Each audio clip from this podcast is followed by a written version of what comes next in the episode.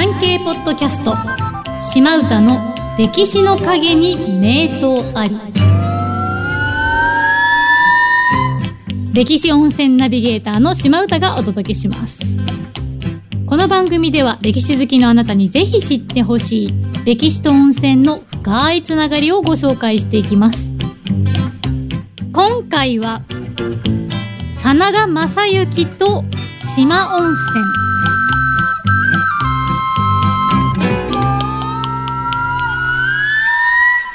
本日の聞き手はこちらの方です。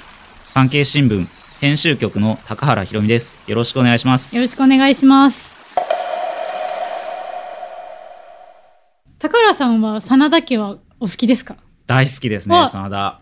真田家、まあ、真田丸でね大河やってましたけど正幸幸村とか信繁信行誰が一番好きですか？そうですね。やっぱり大河効果で信繁ですかね私は。そうなんだ。へえやっぱ主役か。なるほど。私パパ好きなんですよ、ああパパもいいですよね。なんですよね。正幸パパねいいですよね、うん。はいということで今日は正幸なんですけど、はい。まあ、真田家ねいろいろとエピソードあるんですけども特にこのパパ正幸で有名といえば関ヶ原の戦いの序盤にあった第二次上田合戦あれかっこいいですよね。そうですはい、ねあの徳川秀忠率いる約3万8000、はい。諸説ありますけど数に関しては軍に対して正幸が約3000の兵で上田城に籠城したと。これちょっとずるいんですよねでもね。あの小諸にあのこの時点ではもう犬伏の別れをやってるので信行さんはねあの長男はうん。徳川家についててこの時正幸パパと信繁幸村は一緒にいるわけですけど、まあ、小諸に秀忠が入ったらはい、やっぱ助けてって信行に言わせるわけじゃないですか。そうですね言わせますね言わせるじゃないですか。は上名嘆願して OK って言われたのに、次の日に、いや、時間もらって戦の準備整ったから戦おうかって言ったっていうふうに言われてて、挑発が過ぎません、これ。そうですねずるいですよねずるいですよね。で、上田城から出てきて、わーってやって、この野郎って言ったら逃げる。うんでずっとその小競り合いを繰り返してる間に、秀忠は遅刻、はい関ヶ原に間に合わない。間に合わないですねこれ本当かわいそうですよね、秀忠。そうですね。まあね、無事家康の後継者にはなったからよかったものの、うんだそういう点でその正幸って、まあ、正幸のお父さんもあの幸隆さんか。すごい方だったので武田の家臣としては。はい。武田24章ですよね。はい24章はいで。はい。なので、まあ、そこを見ていて軍略に優れた方だったとはいえ、まあ、家康が本当に真田家を恐れるようになり大阪の陣の時には、まあ、正幸本当はもう亡くなってるんですけど真田が大阪城に入りましたよって知らせを受けた家康が親の方か子の方かって聞いたって言われてるぐらい本当に怖かった。そうですね、はい。うん。家康震えてたらしいですからねそれ聞いた時ブルブルブルって。怖かったんでしょうね。怖かったでしょううね、ん。これどっちが来たら怖かったんでしょうね。そうですね。どっちなんでしょうね。多分パパですよね多分私もパパじゃないかなと思うんですけどね。まあ雪村はまたやりますけど雪村、まあ、信繁って実際には活躍したのと本当超晩年なので、うん多分この時点では完全にパパでしょうね、そうですね。まだ評価が定まってないと思うんですよね,、そうですよね。この方はね、はい。であともう一つエピソードとしてはこれもねあの大河でありましたけど武田勝頼武田家最後のはい。ね、方が、もうちょっとピンチになって、で、正行は岩櫃城に迎え入れて武田家をそこで再興を図ろうと。もう一回戦力を集めようとしてたけど、いろいろあって勝頼さんは来なくて、そうですね。そのまま命を落としてしまったと。そうですね、はい。うん。で、そのまま武田家が滅亡したので、真田は織田政権に組み込まれていくことになるわけですけど、岩櫃城、行ったことあります？いやないんですよ岩櫃城。あ、ないですか？はい。山城好きにはたまらない。あそうですか。はい。あのかなり綺麗に整備されてるんですよ。はい群馬県がね、頑張ってくれて。うんうんなのですごく探索もしやすいんですけど、いわゆる中世の山城、中世の戦国の城っていう感じで、もうあの地形をフルに生かした縄張りすごい見事なんですけど、うんあの岩櫃城っていうのも正行の本当はパパですね。はいだから雪高が落としてるんですけど、まあ、その後当然家督を継いだので正行がそこを治めることになりまして今でいう群馬県の中之条ですよね。はい。でまあその時に当然ねこんだけ戦国でいろいろ荒れてますから土地も荒れ荒れになって、はいはい。人々が嘆願すると。うん。どうにかちょっと整備してほしいと。で正行はじゃあ分かりました復興しましょうっていうことで道路作ったり橋作ったり。でその時に、まあ、温泉にもじゃあここは温泉があるんだったら宿と湯守を置きましょう。っていうふうに整備をすることになるんですが伊賀別城近くにある温泉といえばはい。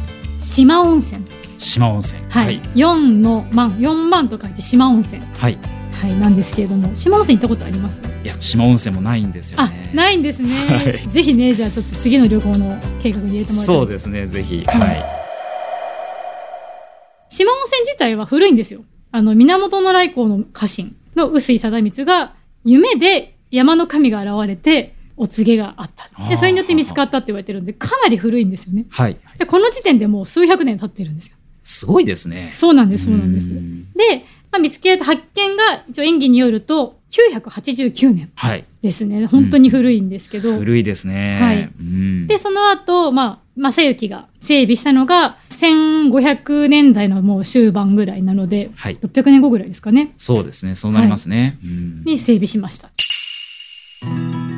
で島温泉に今日向見薬師堂っていうのが残ってましてはい。それがあの残念ながらパパではなくその長男の方ですね。後に沼田城主になった真田信之の文運長期を祈願して建てられた薬師堂が残ってましてはい。それが現存する群馬県最古の御堂建築っていうことで、うん。国の指定重要文化財になってるんですよ。はいはい。でこの真横に島温泉の共同浴場いくつかあるんですがそのうちの一つゴム草の湯っていうのがありましてはい。ここのお湯こそがさっき出てきたその山の神のお告げによって発見されたとされる源泉あそうなんですね、はい。い、いですねいいですよね。うん。ちなみにこれ無料で入れます、無料ですか？すごいです、はい。それもすごいですね。そうなんですよ。あのちょっとねこじんまりとした建物で、私ちょっと女湯しかもちろん入ったことがないんですけど、うんうんうんだいたい湯船の大きさは家族風呂ぐらい。だからうん。まあ34人が限度かなぐらいのちょっとこじんまりした浴槽なんですけどもうお湯がめちゃくちゃいいです。はいはい。はい、カルシウムナトリウム塩化物硫酸塩泉。ちょっと透明のさらっとした温泉質なんですけど、島温泉結構広くて場所によっては結構温泉違うんですけど私はここが一番正直好きですうね、んそうなんですね。まあ島温泉といえば、はい。もう一つ有名な旅館がありましてジブリの「千と千尋の神隠し」ってご覧になりました？あはい見ました見ました。あれに、まあ、いろんなねモデルがあるって言われてるんですけどあの湯屋のモデルの一つとされる積善館っていう旅館があるんですよ。はいはい。でここのお風呂の元禄の湯っていうちょっとねもう入ってすぐの右側にあるあの一番有名な写真の右側に写ってる建物がそうなんですけどそれは国の重要文化財になってうんうん。で洋風モダンなタイル張りなんですけど石造りの浴槽が5つ並んでるんですね。はい。でそこから実は湧出してるのが自然湧出で、はい。温泉がだから足元から湧いてるお湯にまあ、5つ全部じゃないんですけど、はいはい。でこの元禄の湯の湯船にちょっとねこれ男と女で左右逆かもしれないんですけど壁にはいちっちゃな扉がついてるんですよ。はい。それもし行ったらぜひ入ってみてもらいたいんですけど、はい。蒸し風呂なんです。個室の。はい。ははであの今でいうサウナん。と違って、温泉の源泉のお湯をそのまま床に流すんですよ。うんうんうん。でその上にこの木の問いとかを置いて椅子を置いてそうするとそのお湯の蒸気うん。で蒸されるっていう蒸し風呂なんですけど、あーはい多分効率を重視してるかない。本当に一人しか入れない。うん絶対に兵所恐怖症の人には入れないプールうんです、そうですね。はい。一人しか入れないとね。はい、一応ね気持ちいい窓ついてるんですよちっちゃいちっちゃな小窓が、うんでも開けたら湯気脱げるしもったいないなと思って閉めちゃうんですけど、あの真っ暗ではないけどもなかなかの MRI ぐらいの あなんかすごく浮かびましたね。わかりました。はいはい。ああいう感じななるほどね。これめちゃくちゃいいんですよ。ははいただあの入るときに頭ぶつけないようにしてもらって、のぼせないように気をつけてもらっあて、うん。ぜひ入ってもらいたい。いいですね。めちゃくちゃいいです。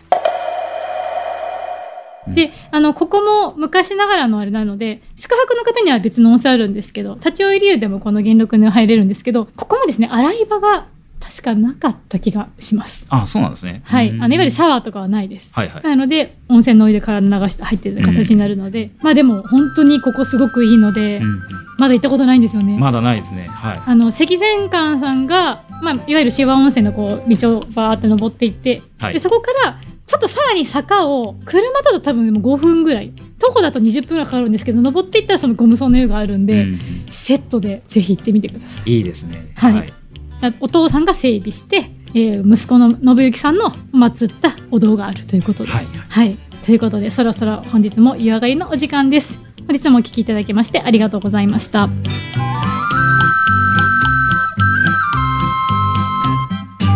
この番組を気に入っていただけましたらフォローや番組登録そして高評価などいただけたらとても嬉しいですということで本日もお聞きいただきありがとうございましたありがとうございました。